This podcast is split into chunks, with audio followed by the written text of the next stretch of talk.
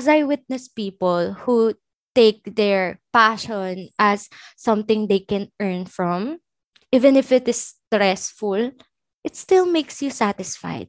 Every day you do things, you do what you love, and then you will sleep very fulfilled. Three, two, one, and we're now rolling.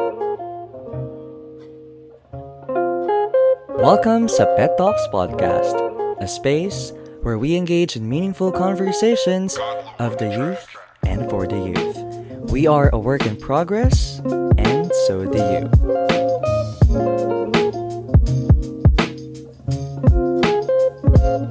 What's up guys? We're back again in episode 11 and kung makikita nyo, parehas pa rin kami ng setup, parehas pa rin kami ng damit because we are recording back to back for you guys. We are extending our time and uh, thankfully Ella accepted to record another episode kasi for this time I think it's gonna be more exciting because it's more present at uh, mas marami kaming uh, at si Ella mas marami siyang maka-input dito. And uh, guys have you ever asked yourself kung passion nga ba over practicality?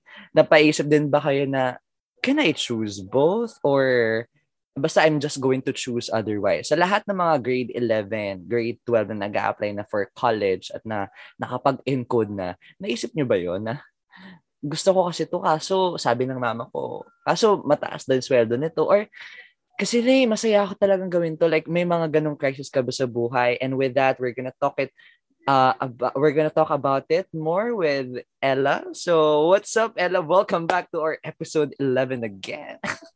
Hi, Japet. Thank you for having me again. Again. again, yes. Andito na naman tayo sa yes. Pet Talks. So to kickstart this episode, uh, since nagpakilala ko na nakarang episode na parang ano ka dati, pero si Ella, ano na ba siya ngayon? Oh, hi, I'm Ella Sarville. Sa lahat ng mga nagkakamali sa pronunciation ng pangalan ko, I'm Ella Sarville and Bartolome, an alumni of Sapang Palay National High School from STE and STEM and pursued the career of art but in a digital space right now.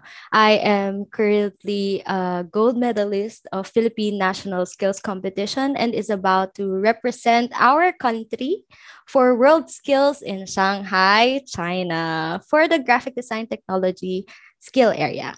Yes. Hi, hello. Good evening. Yes. Actually, parang Ella is parang going to be the first one na nakilala natin na talagang took the path ng TESDA and she was recognized and she's she continues to be recognized na you know I think we need to start talking about her episode first by ano yung parang yung mga turning points mo? 'di ba from the past episode that we had nasabi mo na parang you post college in order to pursue what's best for you uh, at this time. Pero um what led you to this time na you're now gonna shout Philippines or you're now gonna wear, you know, a shirt that has a Philippine flag on your chest. Paano ka napunta sa decision na yon? We're very interested about it. So yeah, when the pandemic began, there was a lot of realizations that I had. Like for the past few years of this pandemic, a lot of experiences happened. The and yeah, I really learned from it like big time. Kasi when the pandemic began, parang nabuboard ako. Sabi ko, I'm very bored out of this. Parang, paano na ako ngayon? Eh, ako yung tipo ng tao na I like to be occupied, busy in things, doing a lot of stuff in school and outside school organizations, ganyan. Tapos parang just in a blink of time, biglang nawala lahat yon because of this pandemic. And it really changed me in a different way. Parang I used to be so kuela, I used to be so parang energetic and all that. Parang I keep on uh, saying a lot of things. Right now, parang because of the pandemic, I learned how to preserve my energy and to really, you know, think about things before I do them. Kasi I was a very impulsive person. Up until now naman, pero alam mo yun, nabawasan na siya dahil sa mga past experiences. And of course, maturity. So as we age, we mature and we, you know, learn things from them and from those experiences. So for the turning points, uh, mag-start tayo siguro early pandemic. Since nag-stop tayo as a grade 11 student before pandemic, hindi pa man kami nakagraduate or nakapag-recognition from that. Biglang, mm, grabe yung impact. Parang, grabe yung change. New normal. Parang, So after that, na nung nalaman ng pandemic, I thought it was gonna last for a few weeks lang or a few days because you know naman, 'di ba, pagka ganyan, ah, 'di ba, matik kapag ganun, close mo lahat borders mo. Eh hindi 'yun nangyari, sis. So kumalat talaga ang ating virus thanks to the government. Charot. Anyway, ayun na nga. So parang after that uh, incident, the early pandemic, uh, I was very confused parang I used to think na crystal clear yung plans ko sa life. So, grade 11 ako. Next year, time of admission. Gusto ko makapasok ng UP, PUP, ganyan. So, I really want to enter those prestigious universities here in the Philippines. That was my plan. Then after that, getting in the university, I will live on my own or in a in an apartment, study for college, focus on my college, find the, uh, you know, get my degree and all that. Parang it was crystal clear that I want to be an architect. So that was my thought since I was in grade 10, I guess. Kasi before I would love to be an engineer. Ganon. I would love to be an engineer. I want to be an engineer. Then, ko, mm, I really want to enter the more creative aspect of it, which is architecture. And I really like planning. I really like you know, building things. So, sabi ko, this might be uh, the one. Parang the one. Kasi di ba at that age, parang matatapos ka na ng junior high, then pa-enter ka na ng senior high, parang dan, dyan na, ano sa'yo, ano bang kailangan ko kunin? Ano bang course ang para sa akin? Parang yun ang top priority talaga natin. Kasi parang we felt like nothing's gonna stop me. Say, I'm gonna enter college. Ganyan. It's time to be, ano na, out. Ganyan. And then when the pandemic began, parang I started to become confused. Sabi ko, is that what I really want? Is that really my purpose in life to be an architect, to build things, to be to build homes? Then suddenly I felt that it wasn't a calling. Parang it was a calling that I chose, not the calling that is supposed to be mine. So parang with that, parang sabi ko, mm, saan ako pupunta? Kasi grade 12 na ako eh. Parang sabi, ano na bang path ang kukunin ko? So, with that being said, uh, I joined the Sining Biswal San Joseños project for the um, St. Joseph the Worker Parish Church, yung tabi noon, yung pinaint namin doon. Sumali ako doon. I was excused for a month. Lagi akong excuse, sis. Akala ko nga pag grade 12 ko, wala na akong excuses kasi talagang indoor, online class, focus sa klase. That's what I wanted. Pero parang hindi talaga fit sa akin yung ganong lifestyle. Parang kailangan meron akong extra kasi hindi talaga ako mabubuhay na walang extra. So parang, ah, sige, I, I need to like unwind from school, from the screen, from the radiation going on, from the stress. So I joined that uh, project. Then after that, I worked with a lot of people with different age range. I worked with someone a 20 year old, a 50 year old pastor, uh, uh, a resigned teacher, a full time artist, uh, different students, different people who experience a different kind of life. So parang talking to them, listening to their stories, being with them, I learned a lot. Na not everything you planned will will happen. There is a there is a phenomena in your life or uh, an, an unexpected change that will wreck all your plans. It will wreck you big time. Like it will make you think differently.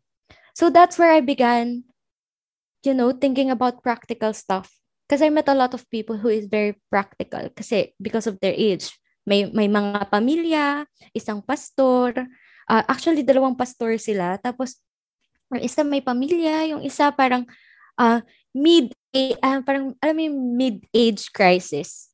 Parang magto-30 ka na pero you feel like it wasn't your passion na parang mm, parang hindi ito yung para sa akin. then there's a lot of people with my age na parang ganito yung naging lifestyle, parang they were very rebel and they were very, alam mo yun, parang less conservative, let's say, parang ganun. And then parang ako na parang contained in one building with the same people for over five to seven years. Grabe, iisa yung mga classmates ko. I felt like I was caged when I was studying. I met yeah, I was close to a lot of teachers kasi I like learning with them and digging into their experiences. I always ask about their experiences, personal experiences instead of the subject matter. Parang ganun. Kasi I I would love to meet a lot of people but I wasn't given that opportunity since I was in a in a strand or a curriculum that is very contained. So ayun yung siguro disadvantage ng pagiging science class is you are contained in one building with the same people. So parang after getting out from it, after going out, even if it's pandemic, that's where I learned a lot of things na parang worth 10 years of learning. Because different people has different story and it will give you lessons what you should try, what you should uh, not try, yung mga ganon. Parang don't uh, make their mistakes, yung mga ganon. Pero it is up to you if you're gonna try it otherwise. Kasi parang, di ba, that's where you're going to learn if that mistake will fit you better. So with that, uh, parang naging turning point siya from thinking about, kasi parang before, lagi ako nagpa-fantasize. Very, very romanticized yung life ko. Parang ganun. I, I would love to wake up in the morning with cereal on my bowl, ganyan-ganyan, with birds chirping, emerald, kasi future writer, ganyan. Pero parang that was my turning point to think more practical, to think more uh, present. Kasi totoo yun, gusto ko rin ma-experience kasi that time kung ano yung buhay ng isang taong may binubuhay. Even if I am not support, supporting anyone in my life, gusto ko tumulong sa family ko and to my own expense as well. So parang ganito pala buhay ng naghahanap buhay. Ganito pala ang tunay na scene sa buhay ng mga tao. Hindi tayo laging nasa school. O what happens beyond the school? What happens outside the four corners of your classroom? What happens outside the gate? parang doon gusto ko malaman kung ano nga bang nangyayari. Anong nangyayari sa mga tao, sa mga pasahero na papasok sa trabaho nila, gigising ng maaga, magtatrabaho hanggang anong oras, tapos uuwi kang pagod na pagod. I experienced that. Umakyat ako ng scaffolding, nagpaint ako sa taas ng pader, lahat, lahat ng sakit ng katawan, ng pagod. I learned how to drink alcohol. 'Di ba? Parang okay, so ganito ang adult life. 18 na ako nung uminom ako, don't worry. So parang ano, parang uh, sabi ko, okay, ganito pala ang buhay ng parang mga naghahanap buhay talaga. Like those with jobs, with work, ganyan. And then I realized, mm, parang, okay, parang parang hindi naman na-apply yung pinag-aralan ko dito noon. Totoo. Pero don't ano ah, misjudge education. You can take a lot from it. Pero mostly, ang na-apply ko sa buhay lately is yung mga natutunan ko from my extracurricular activities. Seryoso, like from speeches to writing, lahat ng magagamit mo for work is more on from the things that you learned from your extracurricular activities, from the organizations you joined outside the subjects that you enrolled in. And also, doon sa mga tech book, technic, uh, ano ba, ano ba, basta sa tech voc, seryoso ako, mas magagamit nyo yun in daily life, in the work scene. Kaya gusto ko sana parang uh, i-erase pa ng parang mas mas focusan pa natin yung tech voc, yung TLE.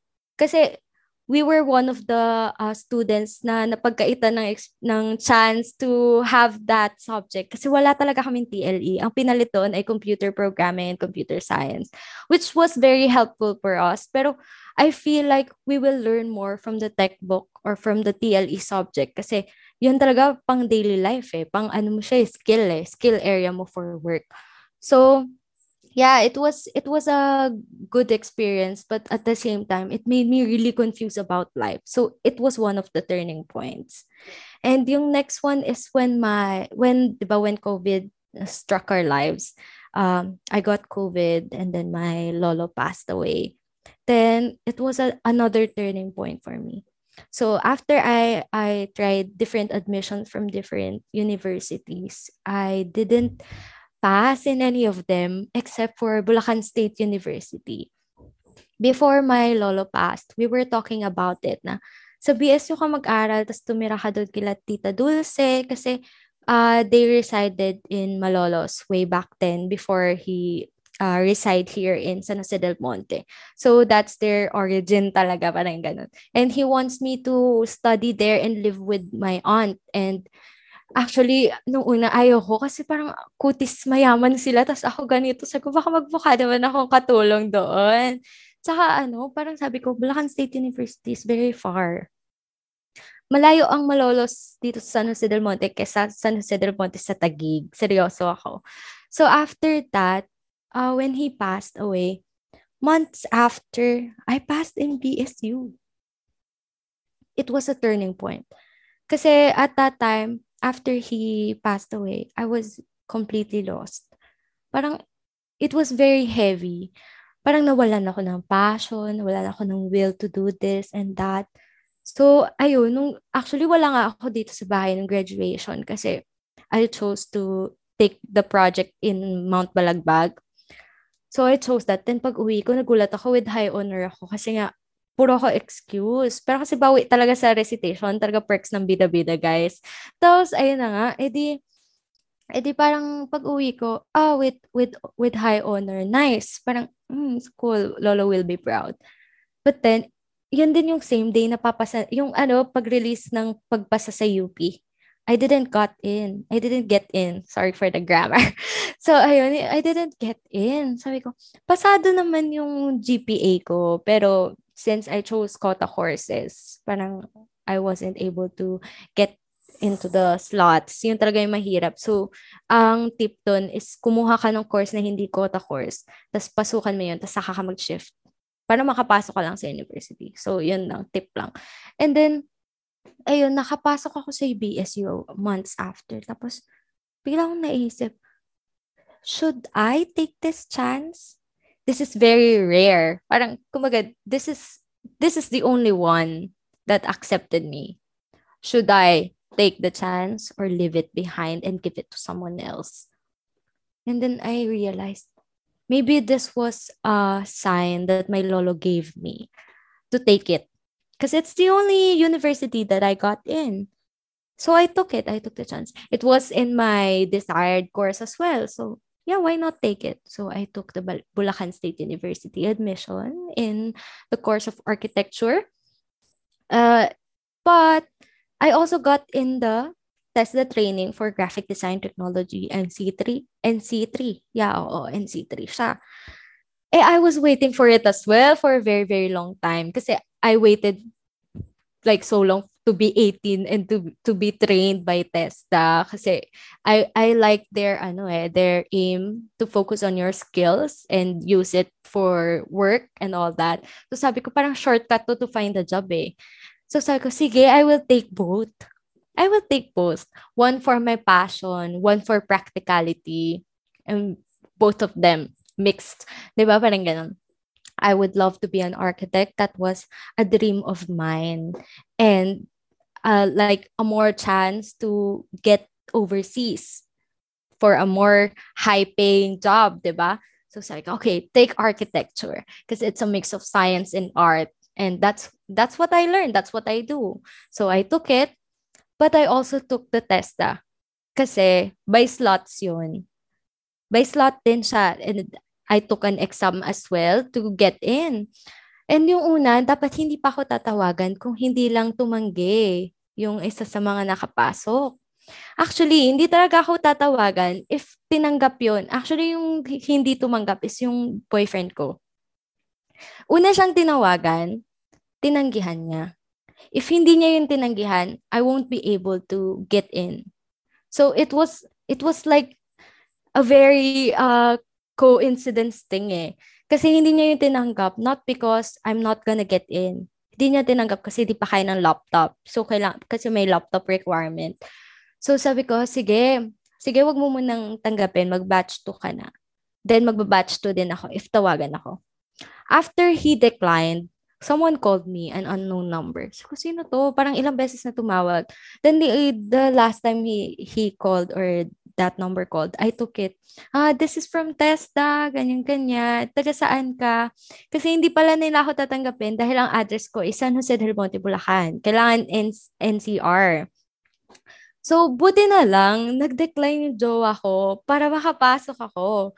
Nung una, nagpa-batch 2 ako eh. Pero kasi, na-realize ko, ah, hindi pa kasi nag-start yung klase na ito. Sabi ko, ah, feeling ko kailangan ko siyang i-batch 1 kasi I feel like first sem, less yung gagawin kasi sa second sem. So, I took it. Uh, first day of our meeting, pinaiwan ako, sis. I was shocked. Feeling ko kasi may nasabi akong mali or ganyan. Then he asked, my trainer asked, if I'm interested in joining the World Skills.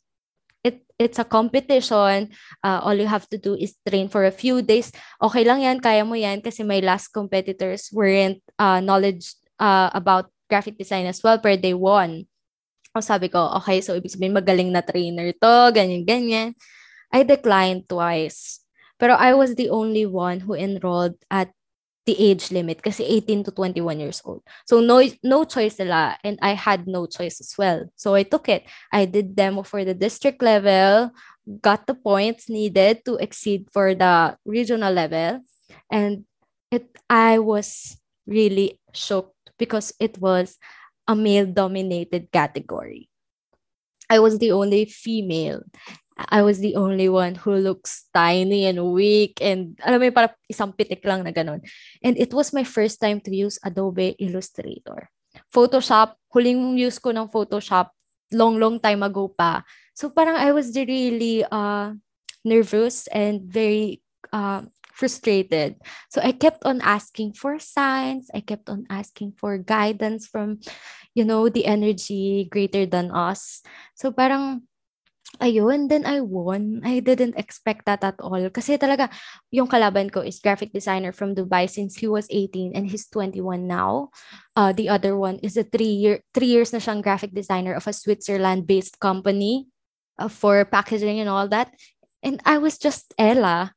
I was just Ella who is confused, uh, lost, and depressed. Ganyan. So parang, oh, I don't feel like I'm gonna win, but I will try my best.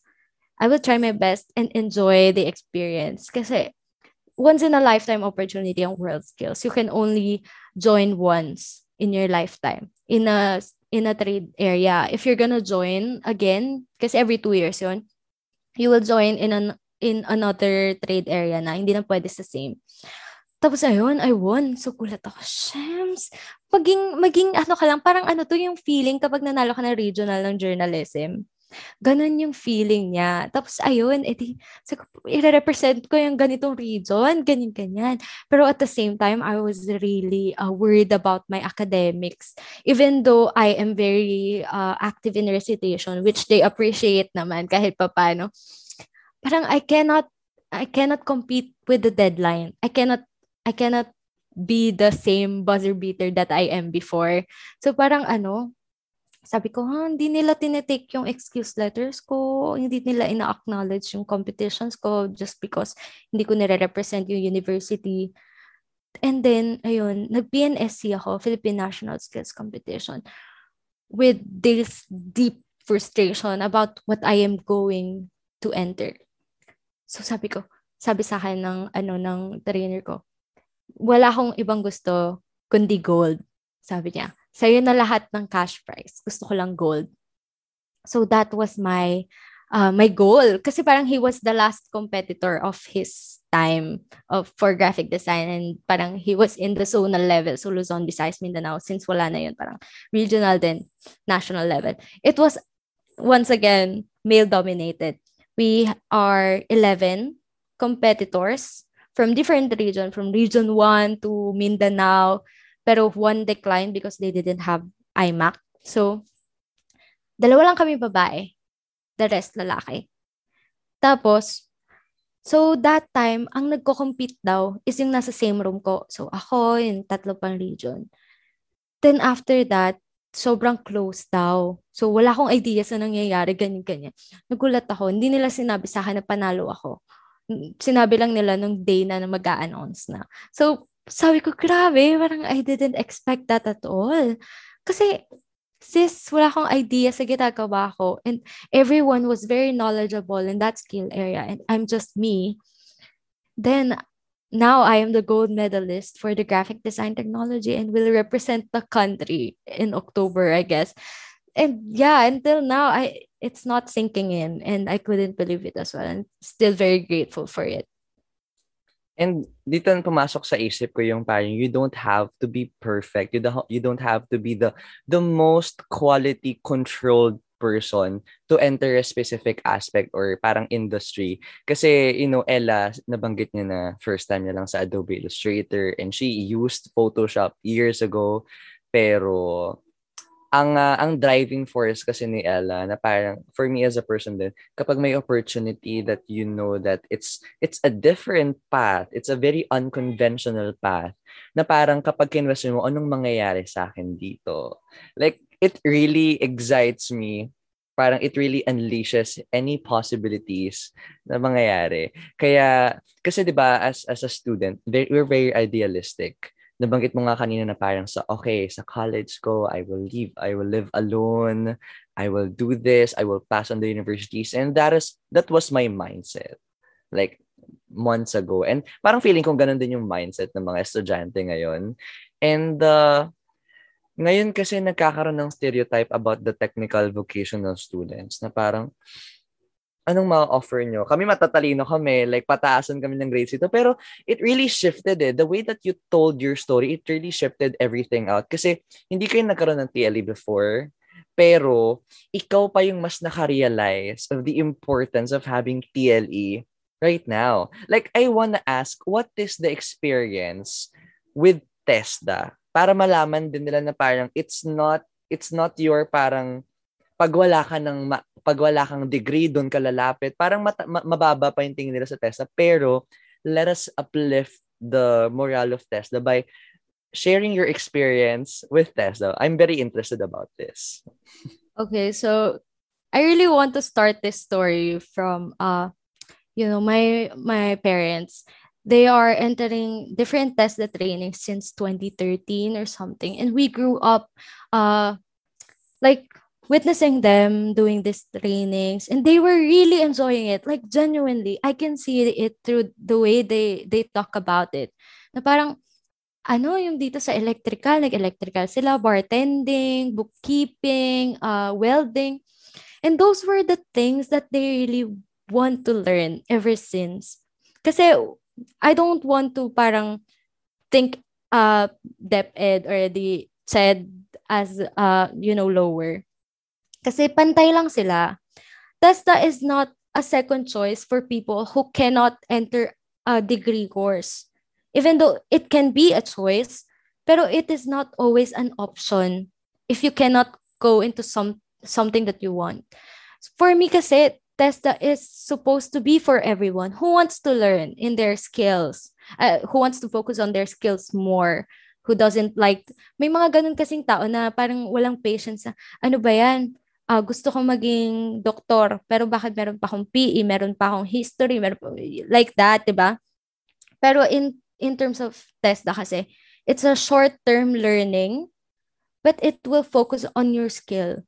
It will focus on your, like, really aim ini-aim niya talagang uh, pagalingin ka sa skill na gusto mong matutunan, bigyan ka ng knowledge, more knowledge about it. And for me, TESDA really helped me to like realize what I can do. What more can I do? 'Di ba? Parang it unleashes more of my skill. Kasi it focused on it. Hindi yung marami pang ligoy-ligoy. And it also taught us how to communicate with clients, how to like commu- uh, present your data, like present your um what do you call it proposal. It was really focused in that matter of like you know the business industry for the uh for for the working society like that. Kasi parang ang nangyari is ini-aim nila na hindi lang to for those who works or who is finding jobs this is also for the people who wants to start their own businesses in their skill area. So, meron silang ships and catering, chuchu. They help people uh, get overseas if they want to. And it's very, sa lahat ng government department, uh, lagi kong sinasabi to, TESDA ang hindi tinitipid. From the facilities, equipments, um, trainers. Grabe, I commend TESDA talaga. And grabe sila mag-care sa kanilang mga trainees.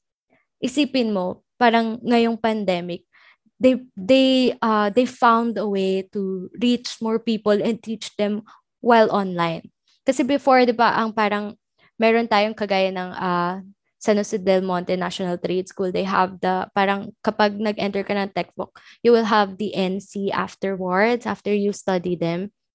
And then parang, uh, kailangan mo pa ng schools to train, ganyan. Pero they found a way to train you virtually and they give you like load allowance. If you can't uh if you really want to learn they will give you load allowance.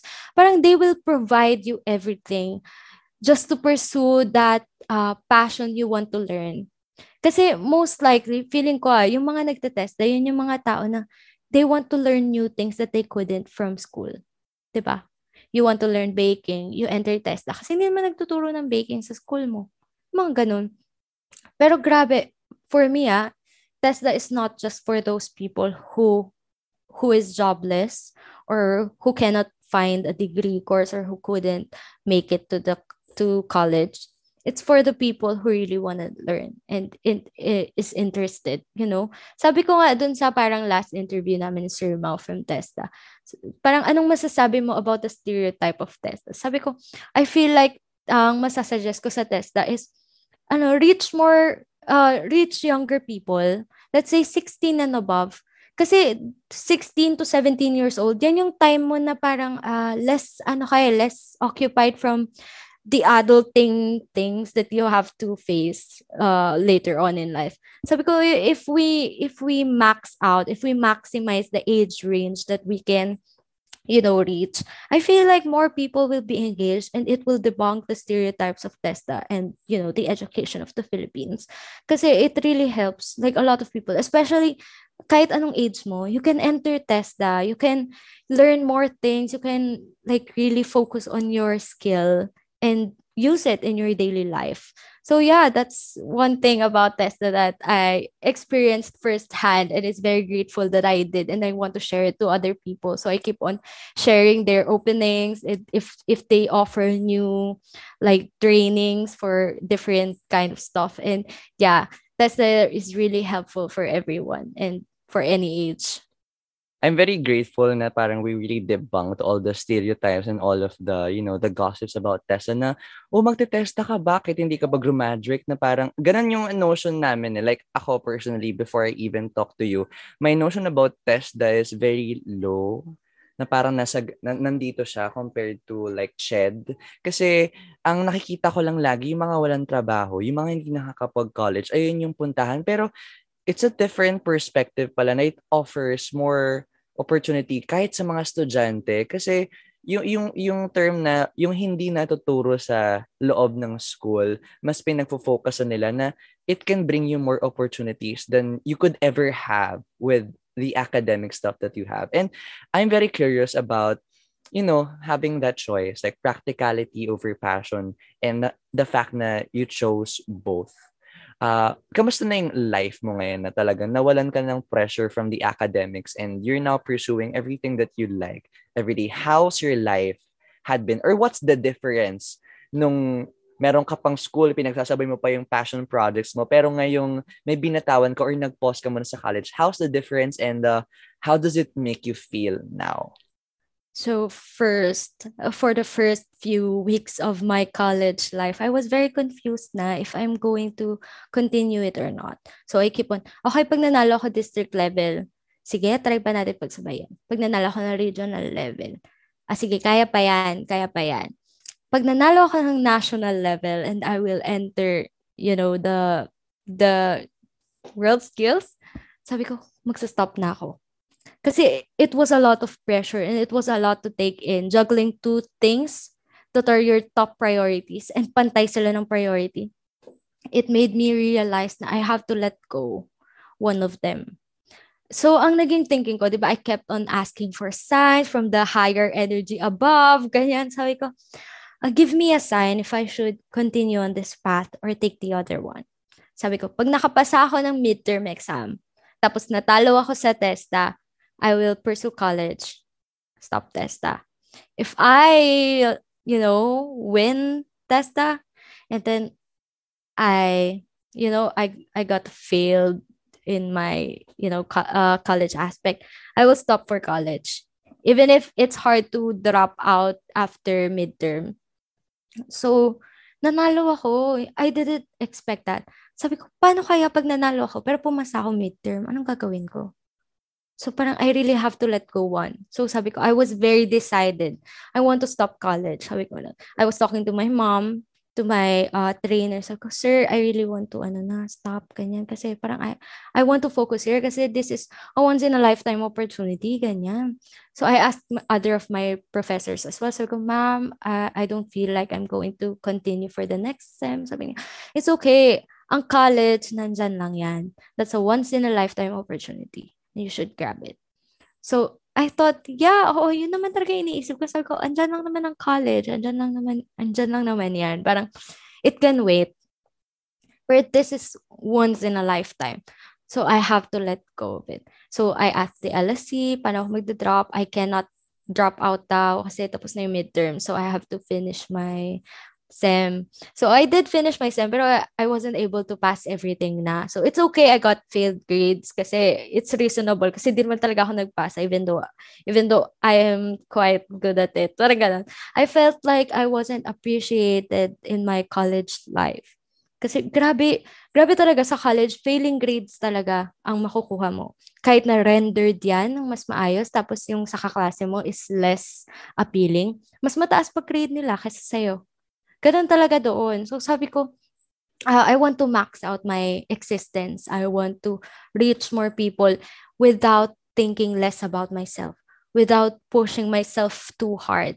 Kasi when I joined the World Skills, I felt like I mattered to that uh, institution. They loved me so much and I loved them so much. Talaga na parang to the point na uh, this feels home this feels like a calling, a calling that I did not choose, a calling that came to me.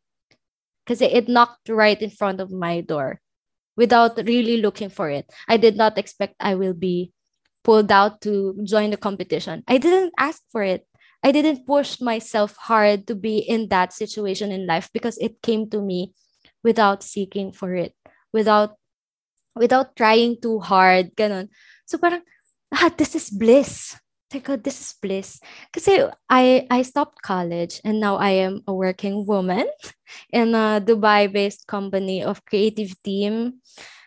And it feels so right. You know, when you're doing something that is stressful but you don't feel the pressure, it's for me, it's it's a little bit of a success from the things that you encountered in life and that's a breathing space like something that you feel like you're supposed to be. Like the place that is meant for you. Ganon yung feeling niya talaga.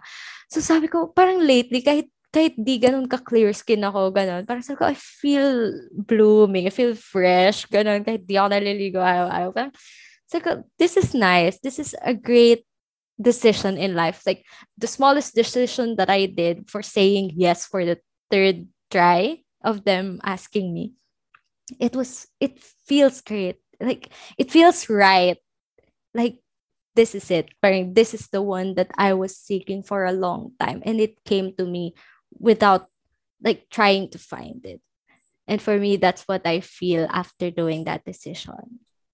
Grabe na parang most of us are really looking for that one thing na talagang we feel very valued, saka we feel very glooming. Alam mo, you don't need to really finish college or to have a diploma or to have a, the highest paying job ever to to feel very confident about yourself. Kasi alam mo yung sinabi ni Ella kanina na parang if that is a place na kahit stressful sa everyday but you find happiness and comfort with the stress of it, maybe that's the place or maybe that's a simple win in your life na baka you found that calling or you found that thing na nakakatuwa. Kasi you know for everyone that are very confused about your trajectory in life just feel just parang be mindful about yung mga experiences nyo. Kapag nagtataka kayo nakakapagod naman pero masaya siya gawin. Nakakapagod naman pero bakit parang ayokong huminto?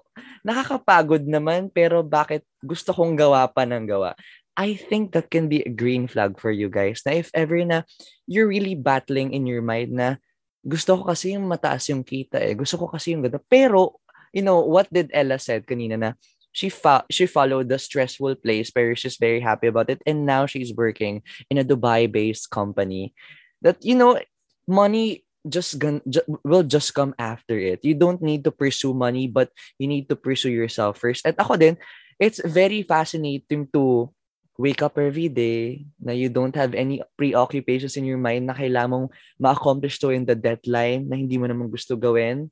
Ba na parang what you did is life leadership. Kasi we all are, parang nalulunod tayo sa life management, the everyday to-do task, everyday to, parang everyday to-do list na kailangan mapasok ko to, mapasok ko to, na parang ako kahit one week na puro academics ginagawa, wala pa rin akong sense of accomplishment. Why? Because I am not doing a thing for myself. But what you did, it's a great decision na parang you've been a leader for yourself. Kasi madami mga tao na nagma-manage lang ng buhay nila for everyday life. Pero what happens next month? What happens next year? But parang unconsciously, you made the right decision to lead yourself up to this day. Na it's a very unconventional story na wala pang nakaka-take ng path. At nabanggit nga ni Ella na siya lang yung participant na nasa group para age group na yon na wala ka ng choice just to compete. Pero I think na that's that's a very, you know, all the stars align for you. And uh, siguro that's just one thing. G- ginawa ka ring representation ng universe to really champion for unconventional stories and to really uplift the morale of pausing college because college is always gonna be there. And parang we need to find ourselves first. And parang for me, just by looking at you, you you somehow find yourself. You somehow found, found your comfort zone and dun ka talaga mag-flourish. Diba? Yeah, that's true. And from making that small decision for saying yes, it was a domino effect, to be honest with you. Uh, I didn't look for job. Uh, I didn't apply for anything, but it it keeps on coming. Uh, like yung yung mother ko kasi parang nag-work siya before in a call center then yung other teammates niya ngayon is my own company na yung Dubai-based company na yan Filipino owned yon tapos ano parang ayun biglang pwede ko na ba i-hire yan pwede ko na ba siyang kunin like may isang offer from Australia may isang offer from Google and yung Australia dinecline ko kaya pagsabay-sabayin pero yung Google it's it's coming right up pero grabe parang sabi ko it was a domino effect. This is what I've been praying for before, di ba? Parang, this is what I wanted. Now it's here. Parang, kasi noon, parang I keep on, ay, gusto ko, ano, magkaroon ng uh, job na malaki yung bayad sa akin. Gusto ko, gusto ko magawa lahat ng gusto ko. And now I'm experiencing it. So parang I'm very grateful kasi at this age, at the age of 19, talagang nag-shift nag-shift lahat. Actually, by the age of 18, kasi nag-start ako mag-join at the age of 18, nag-birthday lang. Tapos, ayun, parang, it was, it was a, a large leap from where, from where I was. Diba? Dati parang taga-sapa lang ako, ganto ako, ganyan-ganyan.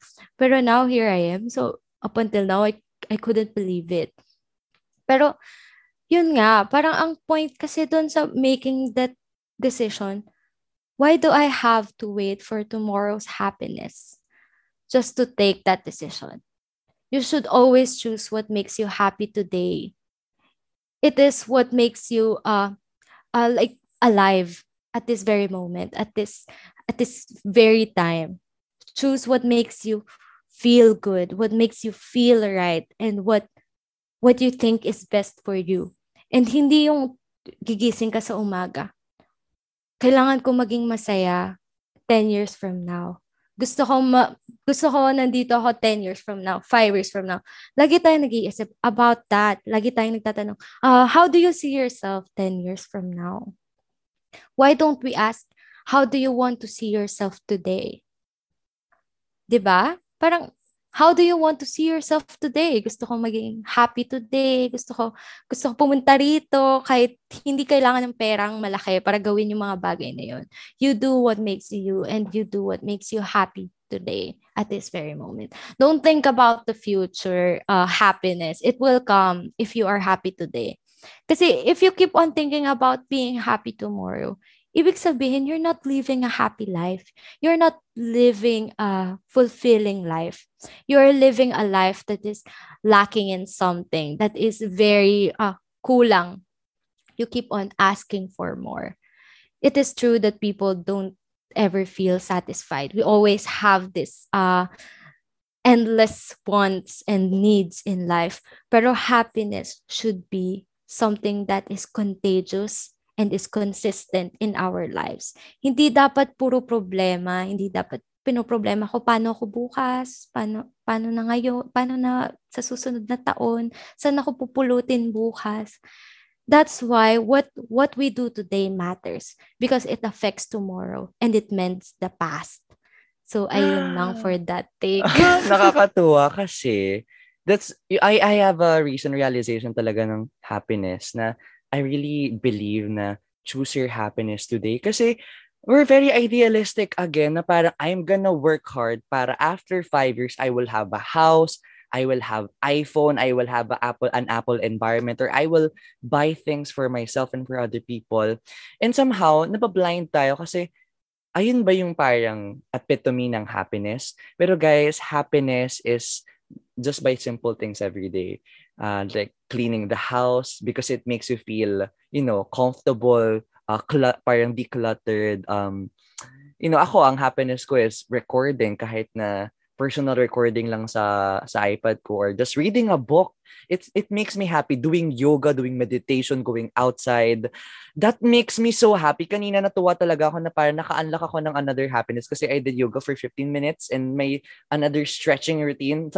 Pagkatapos talaga grabe. Iba yung happiness. Kung kung gusto niyo i-define yung happiness, just define it by yourself. Mine, I define it by yoga and meditation and reading books. And you know, it's just a simple thing na hindi naman talaga dapat stellar, super big ng happiness nyo every day.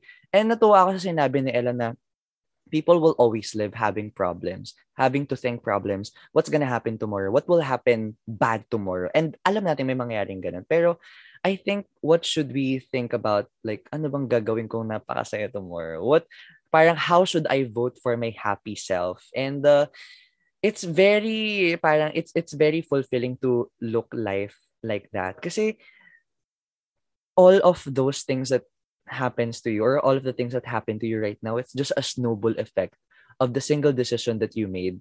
That decision is to just be happy. And uh, nakakatuwa siya in a way that life isn't hard. You don't need to work that very, very, very, very hard to get that position, but you just need to choose for yourself today. Nakakatuwa. Dami ko na ah, natutunan. That's so true. Actually, I do yoga then. And when I started yoga, that's how I learned how to be grateful every day. Grabe yung effect ng pagiging grateful every day, ha? If yes. you wake up in the morning thinking na, I'm grateful for waking up today, for having my family with me, like those little things that you are grateful for, it changes your mindset for the whole day. It keeps you more energized, more productive, and it feels good. Yoga feels good. Really. Like, parang you feel less burdened. Nakahanap din ako ng panibagong away. tao na parang yogi din. Kasi parang sa sa generation natin or sa age group natin, wala talagang may pake.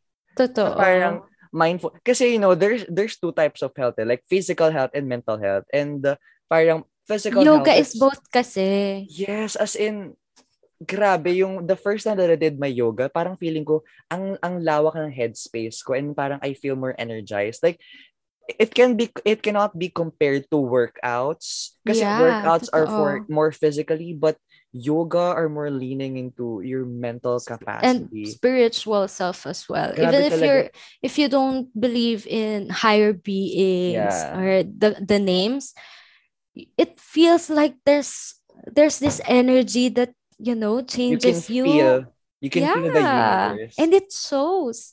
Like, your glow, your promise. Grabe, parang feeling mo glowing ka lagi yeah. if you do yoga. Sobra. Ang sarap, changes sarap. life. Yoga changes lives. Yes, I, I attest to that. Nakakatawa. Ako, nag, nag 15 minutes yoga na ako kasi from the most parang months, I do 10 minutes. Pero may 15 minutes and siguro by next month, 20 minutes na siya. And uh, ayun nga, let's go, in, let's go back to the thing that we are talking about. Um, what's your ano? Like, if if Ella did not chose to say yes for the third time, what will your life look like up to this time? For me, I think if I didn't choose to join the competition, I feel like I will still have a graphic design based job while studying for college. I feel like I would I would also ace my you know plates because I enjoy doing my plates.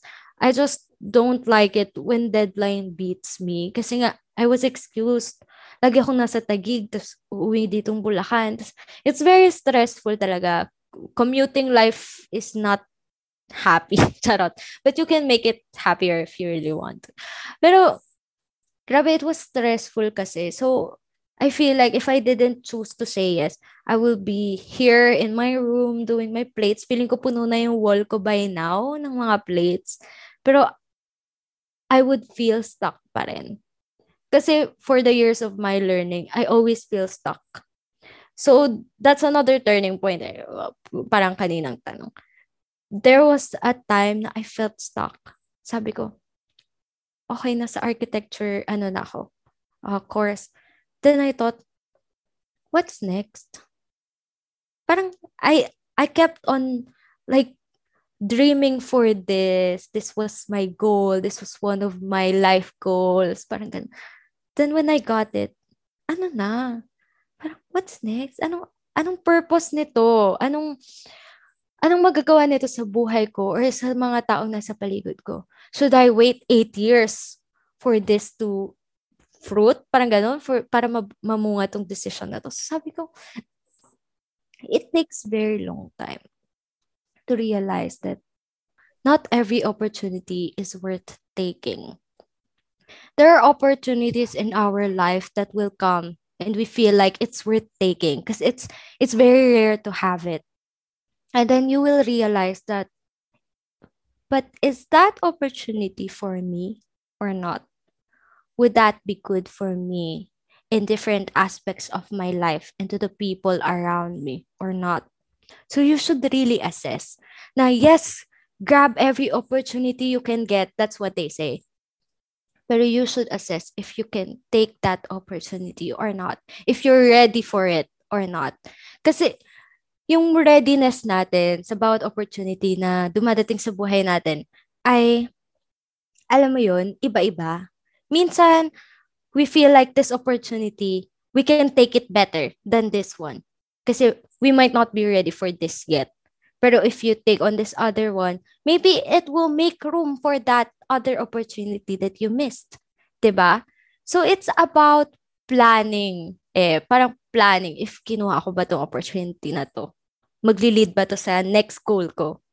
So that's what I was aiming for. Sabi ko, I feel uh, uh lost again. I always feel lost in different stages of life. And then I realized na I have to really be wise and smart to the opportunities that I take. I should be careful in taking them. Kasi kagaya nun, I took the opportunity for college, but I also took the opportunity for TESTA. And that really wrecked me a lot. Kasi I kept breaking down every night, parang thinking na, I don't want to do this anymore. It's hard, it's stressful, it's draining me. Sabi ko, I should take one opportunity at a time. Kasi hindi talaga dito magwo-work yung pagpasok mo ng ano eh, ng doing two things at the same time. Mahirap. Mahirap siya when it comes to life priorities and opportunities. Kagaya nito, I chose to TESDA. It led me to having a paying job, a decently paying job. Now I get to buy things that I like. I get to travel, even if pa Manila siya. And it's, it's a room for more experiences then thinking, what if I take college? Ah, dito ako sa bahay buong taon kasi it doesn't feel like the the pandemic's gonna end sooner. Parang ganun. I will feel stuck again if I choose the other path. But if I chose Tesla, I will have a, a paying job. I will meet more people, especially from the international aspect. We can have connections there. I can find a decent job without uh like my diploma yet pero it will make me uh earn more para makasave ako for college, di? For the school of my choice, for the course that I really feel like having. And for me, it was the best decision of my life because it was a domino effect.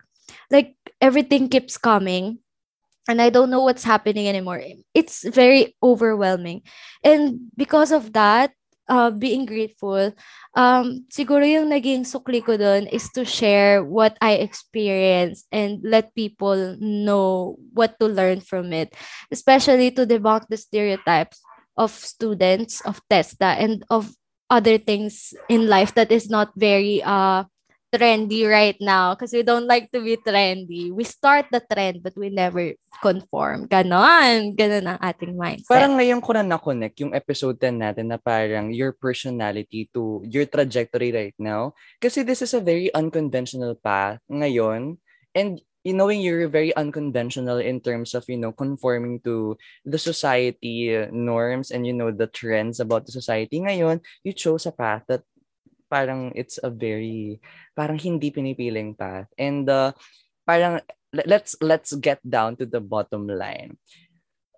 Parang pag papili ka ba or making your life decision or for in college or kung mga opportunities, should uh, you choose by passion or should you choose by practicality or we can choose both. So what's your final word about that very very confusing concept all this time?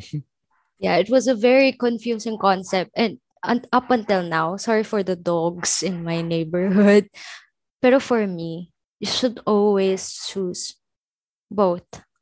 Like what makes you happy and what makes you earn. Kasi for me, every talent that you have, you can earn from it. You shouldn't need to uh, earn big time in the first try. There's, alam mo yun, money comes when you work hard for the things that you love. Because if you are working hard for the things that you don't like and you are earning from it, does it make you satisfied? But if you're earning from the things that you love, what does it make you feel? Diba?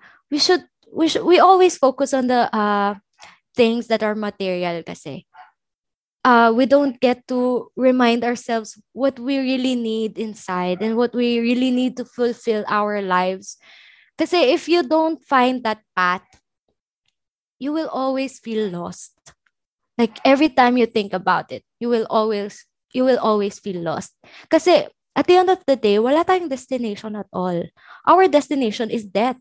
That's it. Oh, what what's next, diba? It's about living a fulfilled uh, a fulfilling life. Kasi for me, life is very complex. It is very uh, it has different branches, different origins, different futures. Pero kasi parang as I witness people who take their passion as something they can earn from, even if it is stressful, it still makes you satisfied. Every day you do things, you do what you love, And then you will sleep very fulfilled. Alam mo yun? You are satisfied. Hindi yung natutulog ka na parang gising. Kasi you're keep on thinking about, ah, kailangan ko talagang galingan dito para makapunta ako dun sa gusto kong bagay na gawin. You should do it today. You should take the risk kasi it's the, uh, yung courage na kailangan mo dito is to try.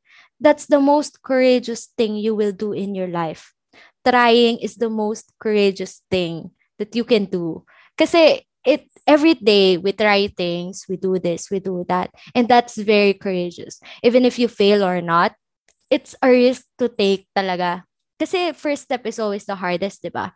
So, in between practicality and passion, you should always see both. Kasi we have different uh, range of passion. You are passionate about art, about things. So ang ang tip doon is to find a job or an opportunity that is close to that in which you can earn. And then slowly by slowly, you will get to where you want to be because you took the passionate path while earning from it, even if it's a low income one or not. Kasi wala man talagang magaling in the first try. Lahat tayo natututo, lahat tayo ay uh, beginner in everything we do. We are never going to master something. Kahit na sila Bill Gates, sila Mark Zuckerberg, syempre they keep on learning. Because as we revolve around the sun, we evolve as well as a human being. And for me, uh, we should always connect our passion to practicality. Kasi being passionate is practical. That that is something that I can say. Being passionate is practical because if you are passionate about what you do, you're earning while being happy in life. You fulfill your wallet, you fulfill your life pa, diba? So I do feel like you should choose both at every aspect in your life because when you wake up feeling satisfied, you can never ask for more. Grabe, napa, na, napangiti na lang ako sa mga sinasabi mo na you know, our society right now, parang ang age natin ngayon, parang meron tayong idea dati na hindi pwedeng pagsama yung practicality and passion eh. Because our notion about those two concepts is that practicality will always be the, cho- the, the choice of your parents and passion has always be the choice of yours. Pero I think it's not that na nasabi mo nga na you're gonna wake up without parang wala ka ng ibang hihingin pa. And uh, I think it can be applied to many aspects na parang, oh, dahil kasi nag-art lang kayo na parang, you know, high-paying jobs in yung graphic designing. No, it's just one part of the, ano, of the world. Pero madami din talaga na you can earn by by, by doing your work. And maraming mga online sellers na talagang they're very passionate about, you know, you know, sa pag sa camera sa harap, like pagboboka-boka. Uh, we have uh, many people na about papers, yung mga papers papers. I know I know some people in the internet or na, nabanggit sa akin ng kaibigan ko na maraming mga you know very passionate about writing. That kahit estudyante pa rin sila, they're earning. And marami ding passionate about, you know, hostings, maraming passionate about you know sa sa math, sa science na parang akala natin wala pang kikitang estudyante diyan pero when you tutor, when you when you teach people, when you create your content on social media, that's the steps that you need to do na parang akala nila kapag academic yung trajectory mo, saka, saka ka pakikita. Pero kapag art yung trajectory mo and other stuff, ngayon ka makikita, no, it's, it can be applied to many different things. You know, Coach Laika, hindi naman siya artistic person. She's not very extroverted, pero yung contents niya sa TikTok and YouTube and sa Spotify, it really helps people by her own passion na she really wants to teach. And dun din siya kumikita. And uh, naalala ko sinabi ni Ma'am Pasha sa akin nung kinakausap niya ako like grade 10, alam mo Japet, wag mong ipapursue yung pera kasi you will always feel empty when you pursue money. You will always parang sisisihin mo yung sarili mo, bakit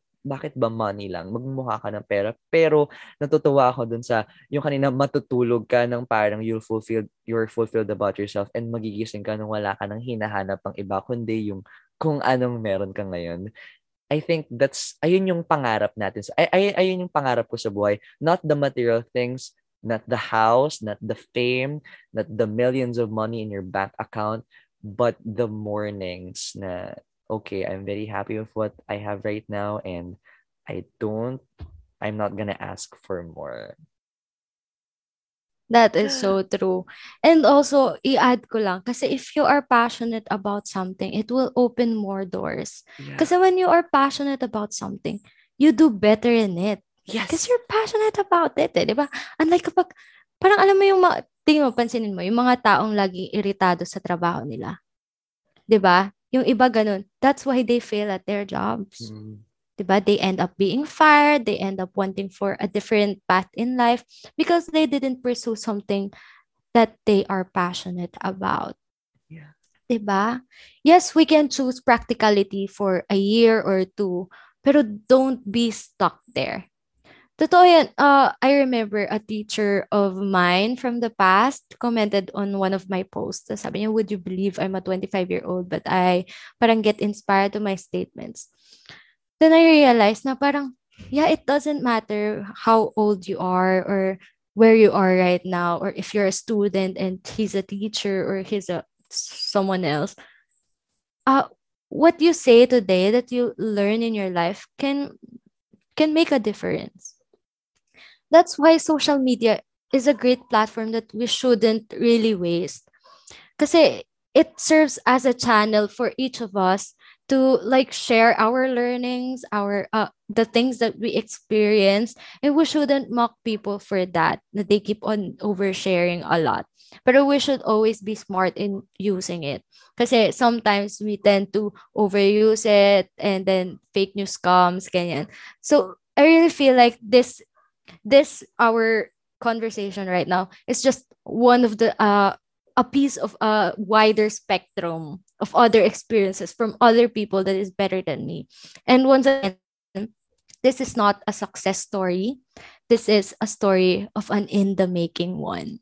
And I, I really believe in that. I always think about myself that I will be successful one day and I am successful now because it is the little victories that we encounter every day that we should celebrate. Kasi some people, they always feel like maliit na bagay lang nangyari. Bad mood na sila lahat. Right now, even though I am not, I haven't mastered it yet, I keep on trying to celebrate my little wins every day. Even if pag perfect ng pagbukas ng something, yung walang talsek, parang I feel so good about it. Eh, mga ganon. The little wins matters for the bigger ones. Kasi they are equal in everything. Alam mo yun, mag-celebrate ka ng first year of your work is the same as celebrating the first step of your son or your daughter or like the first time that you see the beach for a long time is the same as uh, prom- getting promoted to your job because you are passionate about it. Being passionate can lead you to more practical things practicality can be our stepping stone for our passion. Pero don't you ever be stuck in the practical side of life kasi you should always be fulfilled both in your financial needs and to your emotional ones. Kasi grabe talaga, if hindi ka passionate sa ginagawa mo, lagi kang iritado, sira mental health mo, you feel stuck, you feel lost, and you feel like wanting for more because you never get satisfied to what you do because you do not love it. So love conquers all and passion is one of those love that we should have in our lives. Hindi lang yan because of our partners and all. Kasi we should be passionate about everything. Eh. Diba? We should be passionate about praising whoever we believe in. We should be passionate in our love life, in our career. It's all connected. It's all about being fulfilled in life. I think that's the key um uh that's the key in life to feel better. It is to get satisfied because we always want for more and it's very tiring to want for more. Having enough is enough to make you feel enough. So ayun. So parang i think my final word is that cliche as it sounds love yourself first because you know ang sinasabi niyo lagi kailangan I will I will provide for my family. I will provide for my siblings, for other people. Pero if you love yourself, parang you will have the signs na parang, okay, this is what I love to do and I think this should I do first. And kagaya ng sinabi ni Ella, um, passion will lead you to more practicality in life. And if you are pursuing money or pursuing financial abundance, like abundance in finance, abundance in relationship, abundance in happiness, it always comes from loving yourself and from choosing what you love to do. And parang snowball effect na lang yan na parang bigla na lang magyeyelo ang lahat na parang nasa freezer ka, 'di ba? Nabanggit ko nga na nasa freezer ka, ta parang ba't hindi pa tumitigas yung yelo? Baka kasi hindi pa siya nakakarating sa freezing point niya. You need to wait for that. Parang gusto, kay, gusto kailangan mo siyang ma-endure na parang ang lamig-lamig. Pero there will come a time na magyeyelo na yung nilagay mong ice candy dyan. It just takes time to really be there. Pero it always comes from what you love and love yourself first and all the things that you want to love will feel love because you radiate that energy. Yeah. Yeah, that's so true. And also, one last thing is manifesting works. If you are genuinely know what you want, if you're genuinely uh, dedicated to that goal, it will come to you with work, with the hard work, with passion, and with everything that you can do about it. It will come to you. Bigla mo na lang makikita na, ay, andito na lahat ng gusto ko. Parang, I couldn't ask for more. And after that, hindi mo mafe-feel yung, what's next? It will never come in your in your mind because you have what you want and it fulfills you every day. It is the consistency that we need in life. It's about being happy, knowing yourself, not just loving it.